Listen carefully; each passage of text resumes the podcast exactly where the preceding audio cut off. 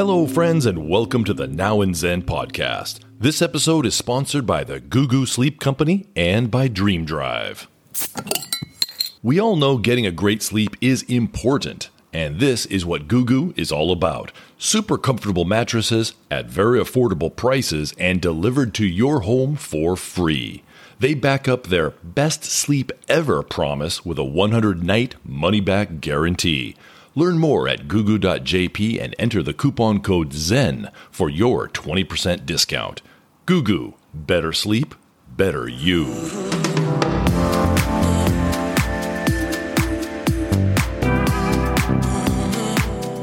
Happy New Year, everyone. Welcome to 2021 and welcome to the podcast. This episode, we start the year off with a great guest, Mr. Matthias Sutter. He is the Representative Director, Shangri La Hotels Japan, and the General Manager of the Shangri La Hotel Tokyo.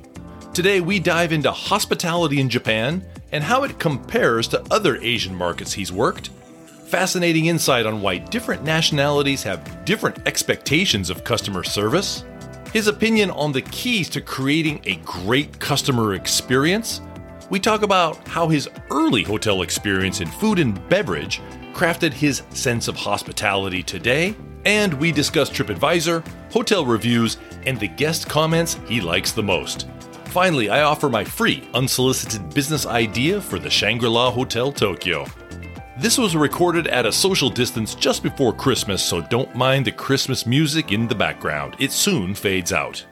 If you are curious about how luxury hotel general managers think, practice, and teach customer service and hospitality, this episode is a must listen for you.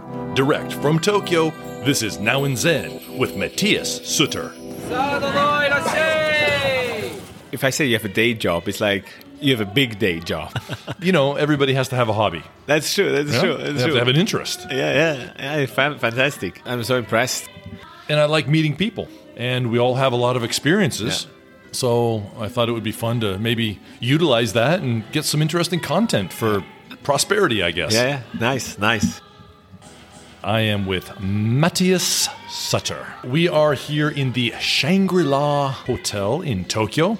He is the representative director for the Shangri La Hotels Japan and is the general manager for the Shangri La Hotel Tokyo. Matthias, welcome to the podcast. Good evening, Andrew, and thank you very much for having me. I'm really happy and excited to talk with you today. I really love nice hotels and I'm fascinated by the hospitality industry.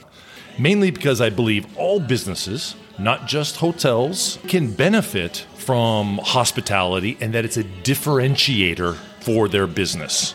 Yeah, I think it is probably like customer service. Even though we are getting more and more into an online business, customer service is still key and why people make certain decisions and become, on the end, loyal to the brand is probably very often because of the first interaction with the individual person they had, not necessarily the product experience at first hand. And I think in a hotel where you have millions of touch points every day, it's, uh, it's an El Dorado for customer service. I like that. El Dorado for customer service. I'm not, I'm not sure when I last time used the word the El Dorado, but I think it's like um, the Shangri La. I should have maybe use the Shangri La of customer service. That would have been probably more a bit of branded. Yeah, I like it. We'll stick That would sound too commercial. So uh, El Dorado is like really there is an endless variety of of the things, and here it's in terms of customer service. I love it. You've managed hotels for Hyatt, Peninsula, Marriott, obviously now here at the Shangri La. What are a couple things that you passionately believe are key to creating a great guest experience? I think you just said it actually, uh, one at least uh, already, which is passion. I think in our industry, we are not known for being the most rewarding financially or having the most holidays or the least hours. So I think what is it what drives us? And I think it's the passion. So it's the passion to look after other guests and get actually pretty much the instant recognition and appreciation. Uh, and I think that's that's the first key: having the passion and the sincere care to uh, to create for other guests uh, I mean, experience and very often a friendship. Nice. I think there's a fine line between being professional and formal but also being a little bit friendly and informal. Yes, very, very true. And uh, sometimes it gets a bit cloudy or it's, it comes into each other. And uh, But there's, I think, one basic rule. I always, what I heard once, or what my teacher told me 25 years ago, and I think the same thing I say to my colleagues is never talk to guests about three things.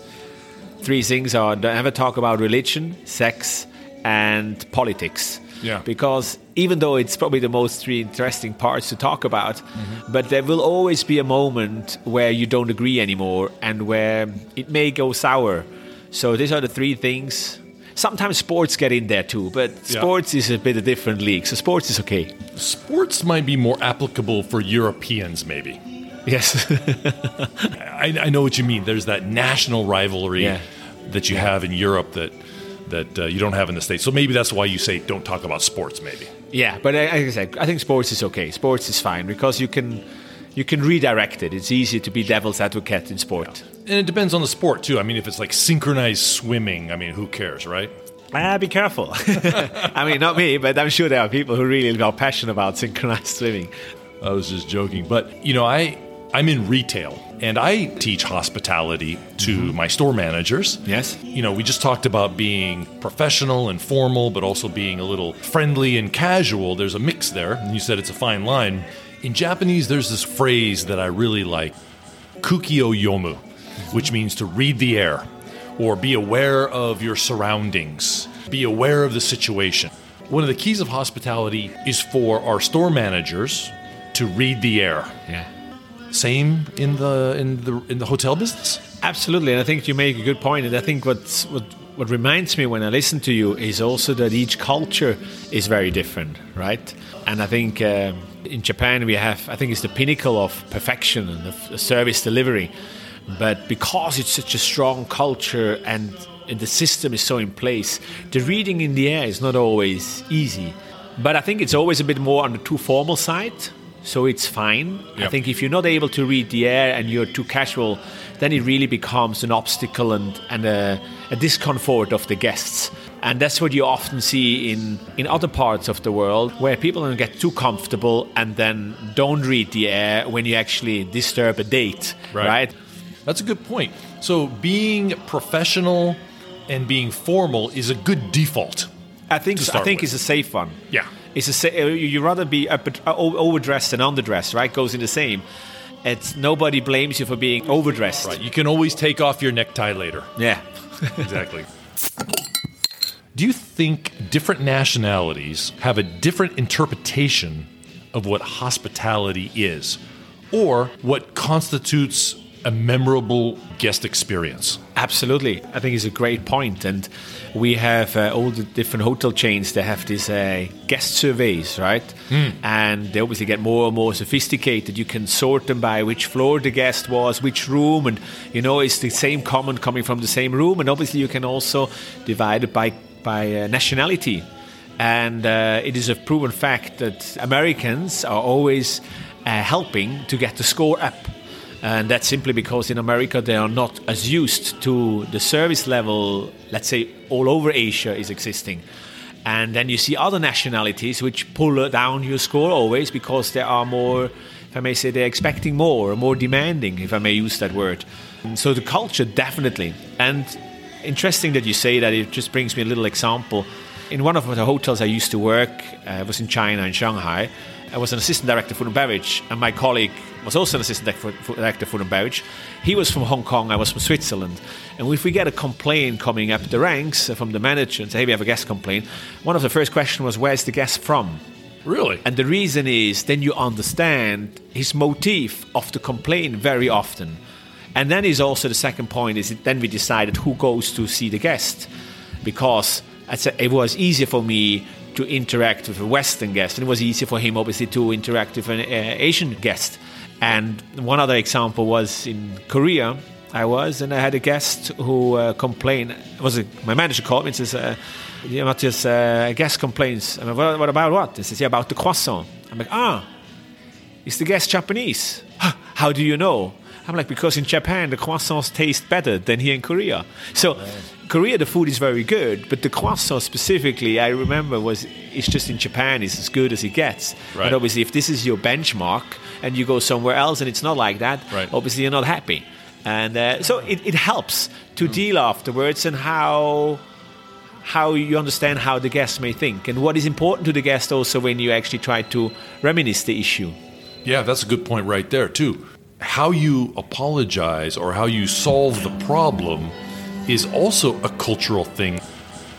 In Japan, the default is to apologize. A lot of people like the apology.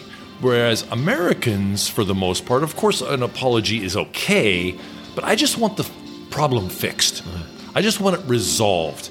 You can apologize all day long, but if the problem isn't resolved, I'm not happy. Yeah. Culturally, if you just try to solve it without apologizing to a Japanese, they're not going to be happy. No, it's not gonna. And if you just continually a- apologize to an American and don't and don't fix it, they're not going to be happy. right? True, true, very, very, very true. Your first roles in the hospitality industry were in the food and beverage area of Yep. hotels, F&B, for 8 years. Do you think getting your start in food and beverage helped you craft a more heightened sense of hospitality and guest experience? Very interesting question. And if you look at the last 30 years, who was a GM? I think if you 20 years ago, I think 80% probably were from F&B. Uh, and over the years, it changed the dynamic of what is required from a general manager, and also, of course, which brand and which chain you you are um, you joining. In the earlier days, I'm still a believer, obviously, the way I did it, and I think it comes because the guest experience. You can learn about rooms. You can learn probably quicker than about F and B. If you don't know about wine, the spirits, the food, the beverage, it's going to be difficult if you not go down that path. If you go in one of the other two pillars, which is rooms or administration, then it's going to be difficult to to pick that skills ever up. And if you are a general manager, you entertain a lot of guests and it's expected that you know what you're eating, what you have in your hands, and maybe once in a while you have to have a story for it. And if you never had that, that part is missing. Um, but what I try to also say is that it has changed the needs of a of a general manager, for example.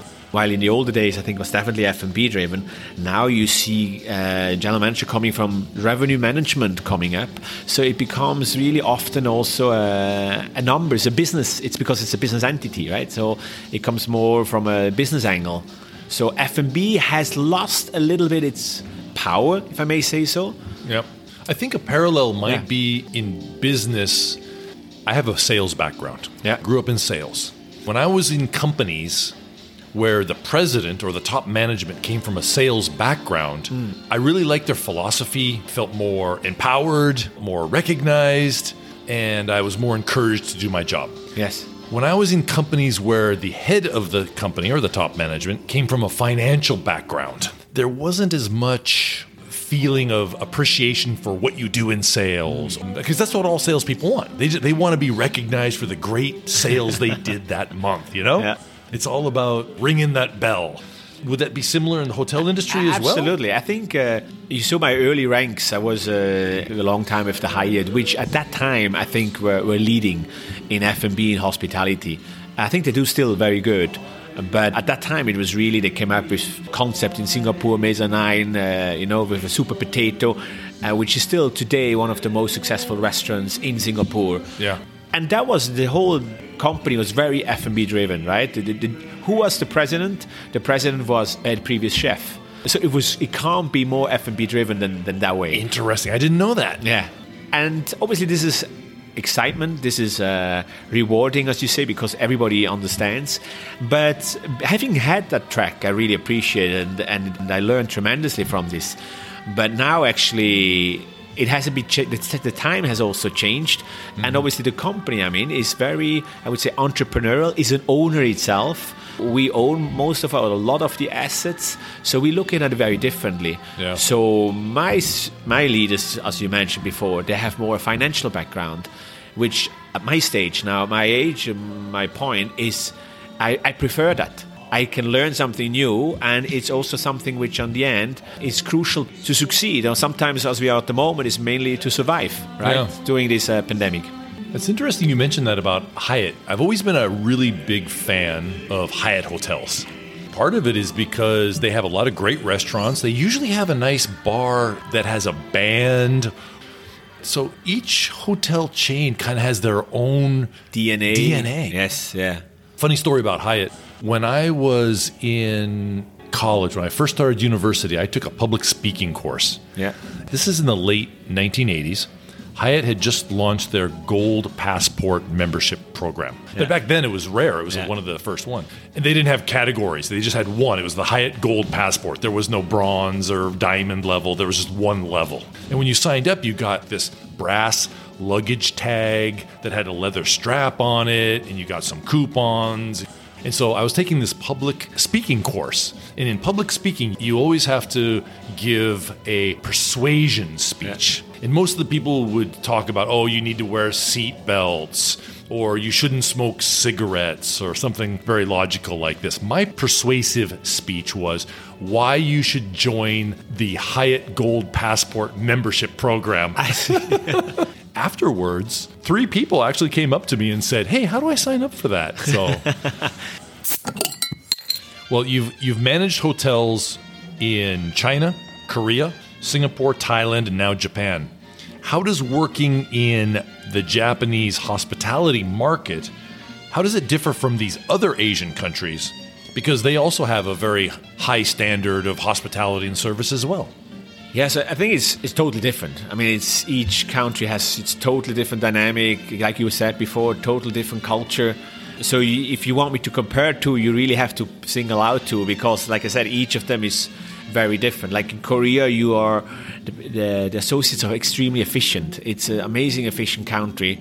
While obviously sometimes you have to, and if I say efficient, it's also sometimes shortcuts, but smart shortcuts, not lazy shortcuts, but sometimes certain shortcuts then are too far and then it it's it results in a not as positive guest experience as you wish to achieve. Yeah. Uh, in Singapore, I think it's more the challenge on. Uh, in Singapore is a bit similar to Switzerland because the domestic don't necessarily work in hospitality, so it's hard to find the talent. Then the restrictions are there that a certain amount needs to be domestic. So, but then you don't find then it's hard to find them. So you have a there's a lot of labor challenges in in Singapore, for example. At the time I was there, at least. Yeah. I'm not sure how it's now. I hope it's better.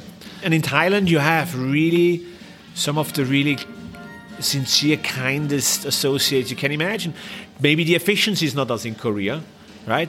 But uh, you also obviously have from the salary structure is also slightly different. So you can also afford to have a bigger pool of colleagues than you have maybe in Korea.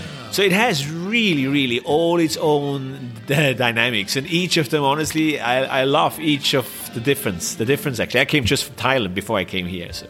Perfect. Well, then let me ask you this. If you could take the best cultural hospitality strength from each country you've worked in and create your ultimate template for Super hosp- hospitality yeah, Matthias's hospitality guidebook, what characteristics would you choose? It could be like the humbleness and attention to detail of the Japanese with the peacefulness of the Thais, with the confidence and determination of the Koreans, and the English level of the Singaporeans, for example.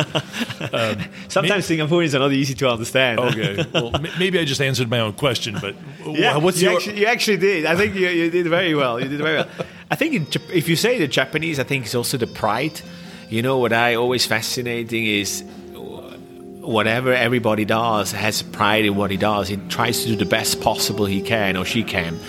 Uh, that's something which is in our industry extremely important. If your associate or your team member is not proud of what he does, it's impossible to get any any kind of quality, especially Yeah. when you're in a luxury five star uh, segment. Thailand, you mentioned, it's really just it's it's fun. It's I remember all these town hall meetings. They're so different in Thailand. Yeah. I had to dress up every month or something. You know, town like- hall? I mean, in the hotel or literally in the town? you know, in, uh, in, uh, in the hotel. So Okay, we have every yeah. month's town hall meeting. We have like we have 900 associates on property. So we had like 400, 300 to 400 each every month coming together, and it, it is happening there. It is happening. It's music there, and as a GM, you have to dress up. Once I was uh, in a Thai costume. Then another time was more like in a, as a reindeer, uh, closer to Christmas. So it's fun. It's it's really to the heart. It's very uh, people driven. Yeah. Wait a minute. I thought cosplay was more of a Japanese thing than a Thai thing. no. And uh, here in Japan, uh, on a town hall meeting, it's really the ladies and gentlemen they want to they want to learn something, so they want to, but not singled out, right? So tell me something I learned. Good point. And then I want to go in there. I want to know what's happening, and then I go out. You can say very professional on one side, but uh, sometimes I also try how can we loosen up a little bit, right? Yeah. So we do now quiz and we award people when they raise their hands and say something and single themselves, uh, singled out themselves. We try to encourage that a little bit, but I think it also takes time because it's based on trust, right? I think now I can see already more successful than the first three months when I arrived because like, what is he doing? Why why are we doing this different now, right? These three words often are interchangeable. Oh, they have great service. Oh, they have great hospitality. Oh, it's a great customer experience. In your mind, are all three of those words really interchangeable? Do they all mean the same thing? English is not my first language, so I would say yes.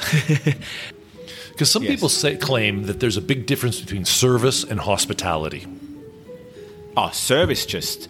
Yeah, I would see. I, I could. I could see where that, that comes from. Hospitality. Obviously, you you're, you're hosting someone, so you you are you want to make you personally take care that someone enjoys the moment you're hosting them. Right? Someone comes to your home, which I always take as an example. Right. And service is you get, is an exchange. You give me money, I give you service. Even though I think in Japan, service is often used as is free. Right, which was a bit confusing for me at the mm-hmm. beginning, but yeah. So hosting, I would then agree. Hospitality is really you want to go beyond just service. Yeah. Service is a tr- kind of a transaction. How much of the hospitality part do you personally get into?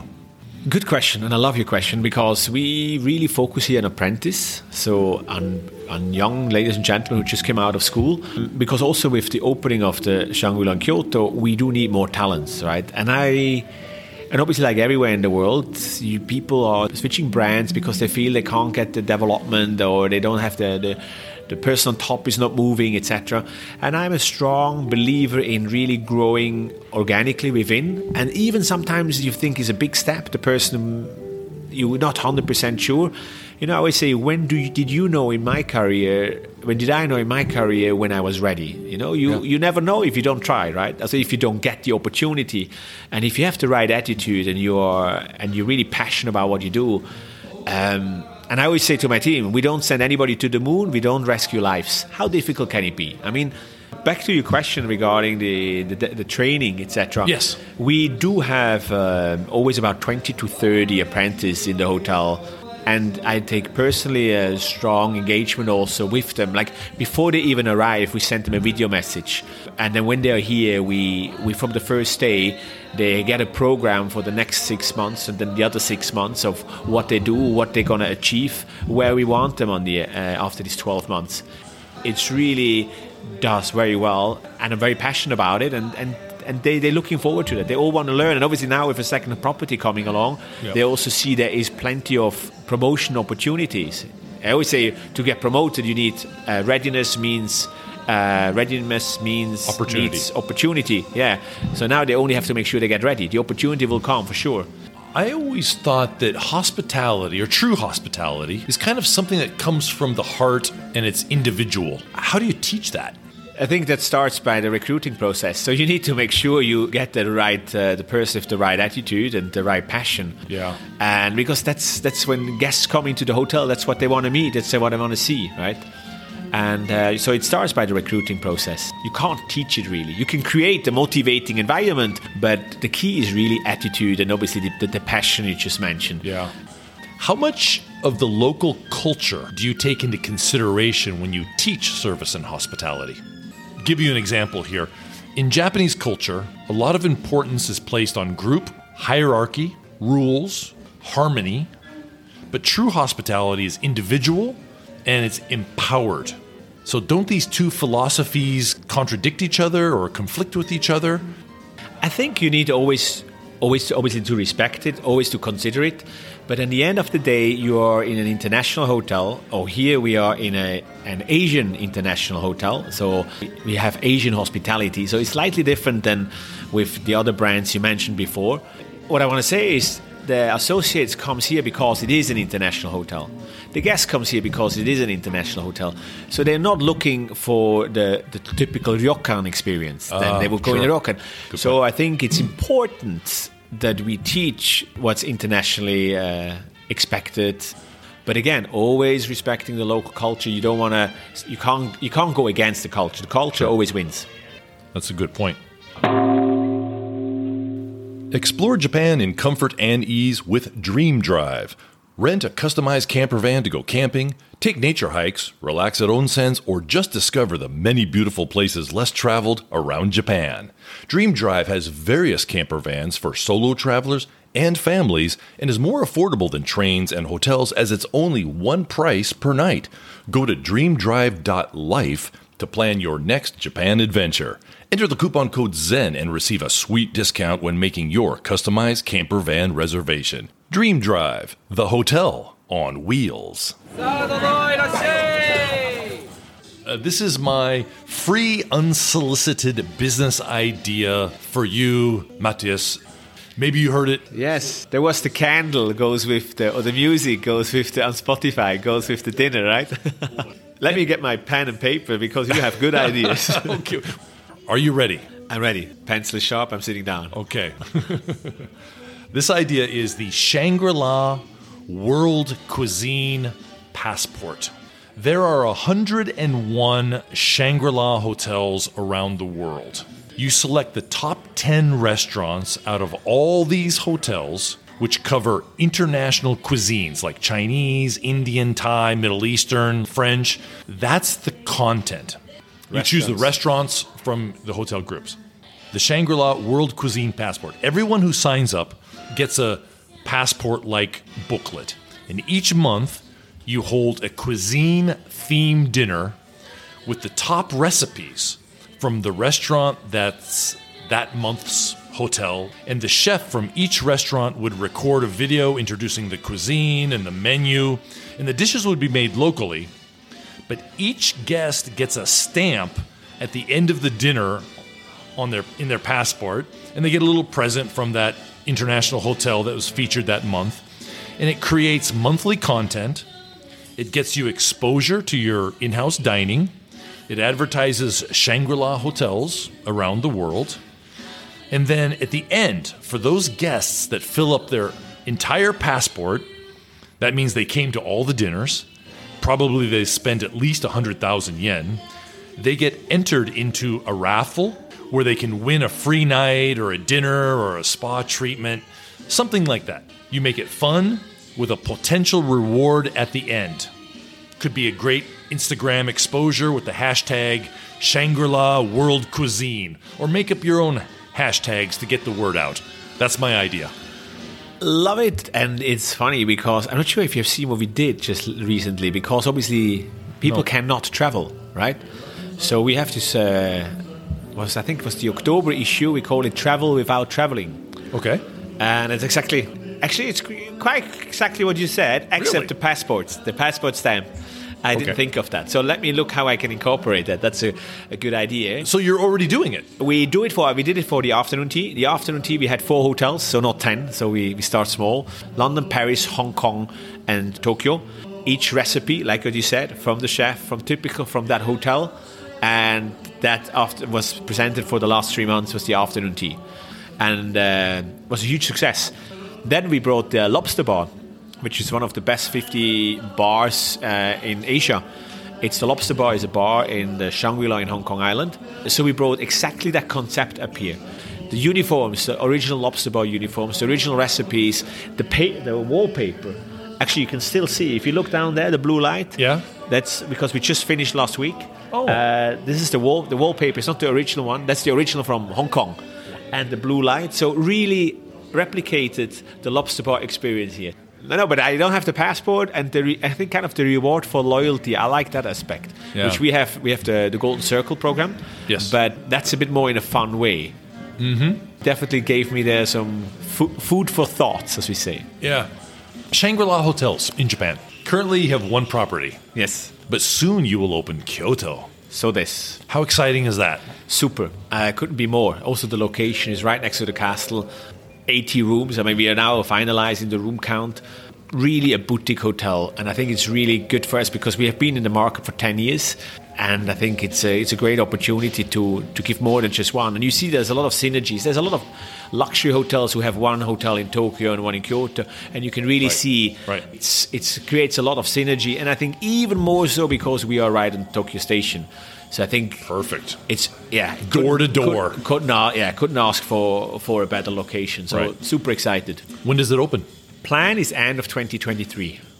Oh, So I was just on the site last month, and uh, so they start now to take the, the ground off. But obviously they have to be very careful because it's right next to the castle. So if there are any any relicts or historical items, so True. yeah. So we hope in 2023 if everything goes well. Great. Well, when that opens, let's have another episode of the podcast, and Part we'll talk two. about yeah, we'll talk about the Kyoto Shangri La So this Hotel.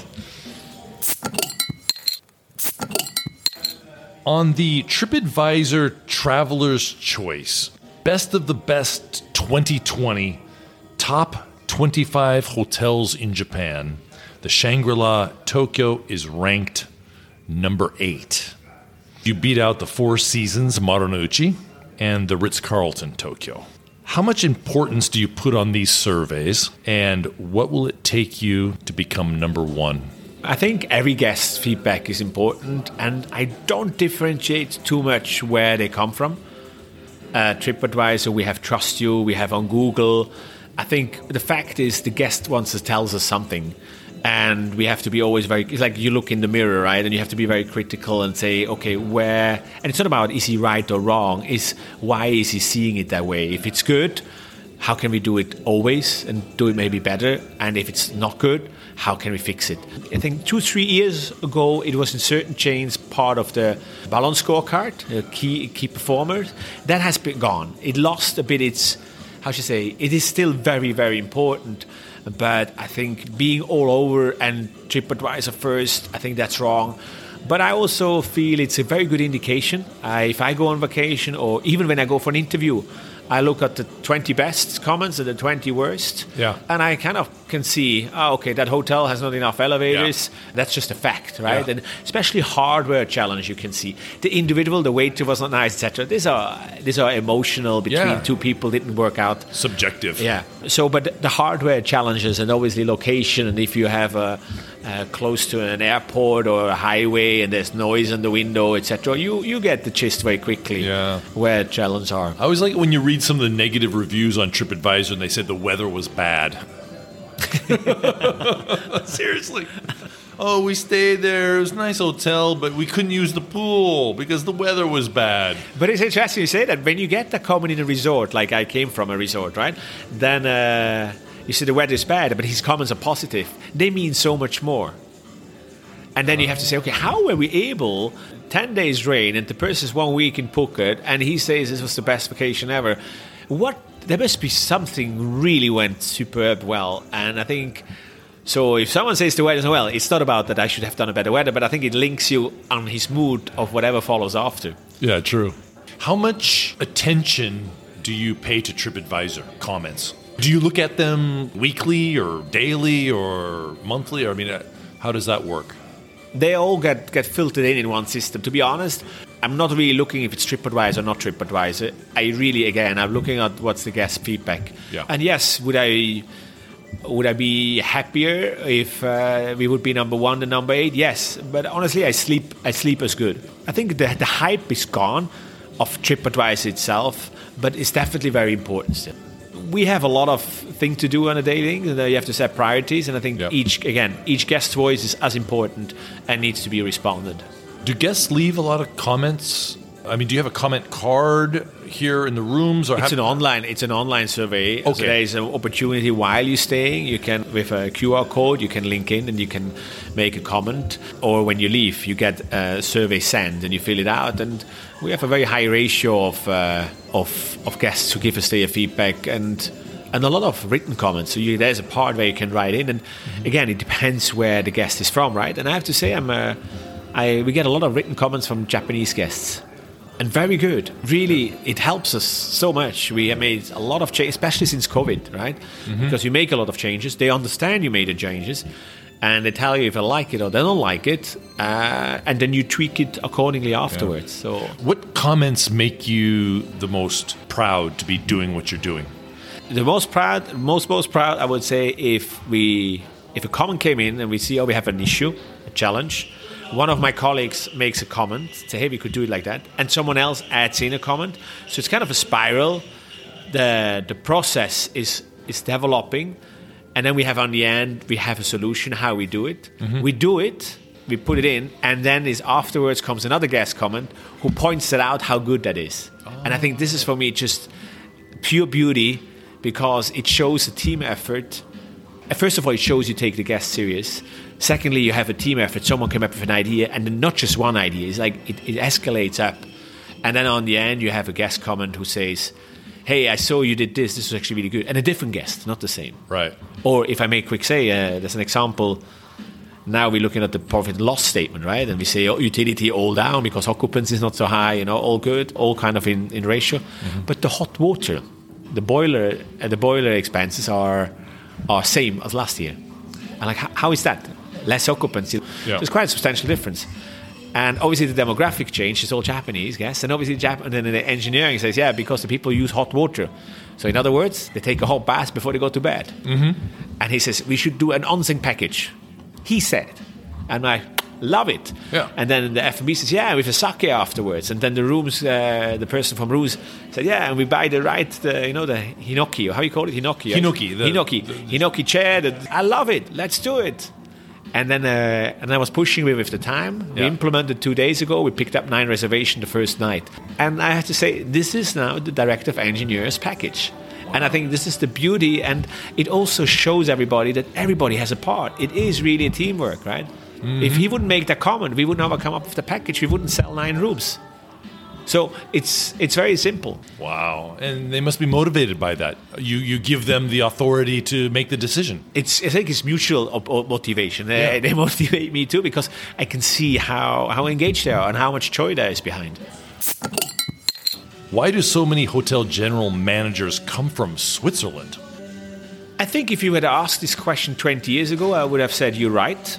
I think uh, I heard like in Hong Kong 20, 20, 30 years ago, I think like 70% of the GMs there uh, of the luxury hotel were from Switzerland. I think it was we have we have always been like we're in the center of Europe, right? And people travel through us to go from the north to the south, and so we had obviously quite an extensive amount of hotels, and I think a lot of families with hotels who understand it. And then I think also the the schools, the schools made a good name. Um, hospitality, hospitality, schools. the schools yeah. in Switzerland, yes. I think here in Tokyo we are three. Three. Oh, really? so there are not that many anymore out there. So, but I'm happy you say that that there's still some out there. Switzerland is most famous for watchmaking and banking. Yeah. Right. The the characteristics for those are like precision, attention to detail, and discretion. So, okay, how do you go from that to hospitality? But afterwards, you said attention to detail, yes, and precision, and I think that's like in a hotel you you must do that all the time. You know you walk you see a pillow you put it straight you see the flowers haven't been renewed since yesterday. You this is just attention to detail and you expect it to mm-hmm. be perfect. Yeah. and sometimes i always think sometimes you go in a room and think hey everything is right. Why is that? And you don't know why but you just feel comfortable it's right. And the reason is because all these things are in the right place.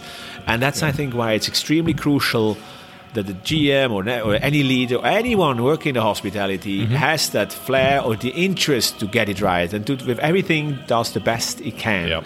Or seeing a light bulb being out, right? That's like, and actually sometimes it's funny because when I go in the store, you you can't switch it off. Okay. so sometimes I walk in a restaurant, see a lady has a problem with the coat, I help her in the coat. My wife always has to say, "Darling, you're not working here," yeah. right? So, but I think it's just in the DNA and but I think the, the attention to detail is absolutely a must. And yeah. it's nice to hear that you appreciate that and obviously acknowledge that as well. Yeah. So, and I yeah. think that sometimes people don't. People don't see it, and well, well, it's one of those things that if it's done well, you don't notice it. Yeah. It's like the room, the perfect room, and you don't know why. It's Yeah. just because everything is right. Right. You're right. You're but right. if there's something wrong, Yeah. Yeah. then you notice. absolutely, absolutely. No, fully agree. Earlier, you were talking about the training part, and you said about not singling people out. I'm curious do, do Japanese guests do they single out certain employees that have done something Yeah. great? Americans tend to do that. Oh, you know, Watanabe-san was wonderful. Yeah. Do Japanese guests also do that? Ma- good comment. Much less. They say great service, but they say less the name. It's interesting that you say because I said the other day, I said, we we get less names being dropped. Just like when you guys. do get the names, do you do anything special to recognize Yeah. what that employee It's did? like a point system. You get different points, and then after a quarter, or now we did it after six months, there is different, uh, like an award system. Is some you get a dinner for two, or you get you get an afternoon tea, or an overnight stay, or and obviously the fun part is when you walk around and you say, "Hey, uh, good comments the other day." And you can see immediately that's immediately recognition, right? Yep. Who is not motivated when your your boss tells you, "Hey, well done," and even though you think, "Ah, I do always a good," especially when you think you do always a good job, and nobody sees it, right? Because you, I'm in the office and he's in the restaurant. Yep. But when you say, "Hey, well done," it's like, "Hey, it it does matter again." Love it. Is there anything that you would like to talk about? Something maybe that I didn't mention? The thing I'm really enjoying it, and it's funny. The as long as we go on, the more we stay here, it feels like there more is to talk about it, or it realizes. You know, I always say when you when you know your product, when you can explain it to someone, then you really know it. Right. And what I experience here is, as we discuss it, the example I bring is actually I realize just how, how lucky I am with, with the team, the property, and the place I am in, and uh, this is a great place to be, and uh, it's a great culture, for, a great great culture for, for hospitality, and I hope. Uh, all the people who listen that they Yeah. come and uh, get a get a get a taste or an example on overnight stay. So, but no, I appreciate it. Thank you. Thank you, Matthias. Thank Cheers. you, Andrew. Thank you for your time today and your reputation as a great leader in hospitality has been reconfirmed tonight. but thank you for your, your input and your insight, and I really appreciate that. So, Okay, thank you. But thank you, Ange. Thank you, Andrew. Really You're appreciate. it.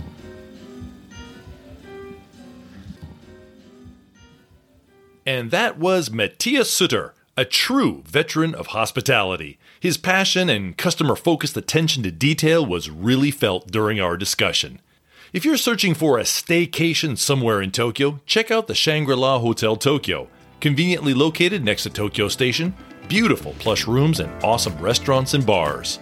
Experience the incredible Japanese hospitality through one of the promotions Matthias just mentioned. Go to www.shangrila.com slash Tokyo and get ready for relaxation and bliss. Thank you for listening today. Hope you enjoyed this episode. If so, please leave a positive review or ranking wherever you consume your podcasts. Once again, Happy New Year and stay safe. Thanks, everybody.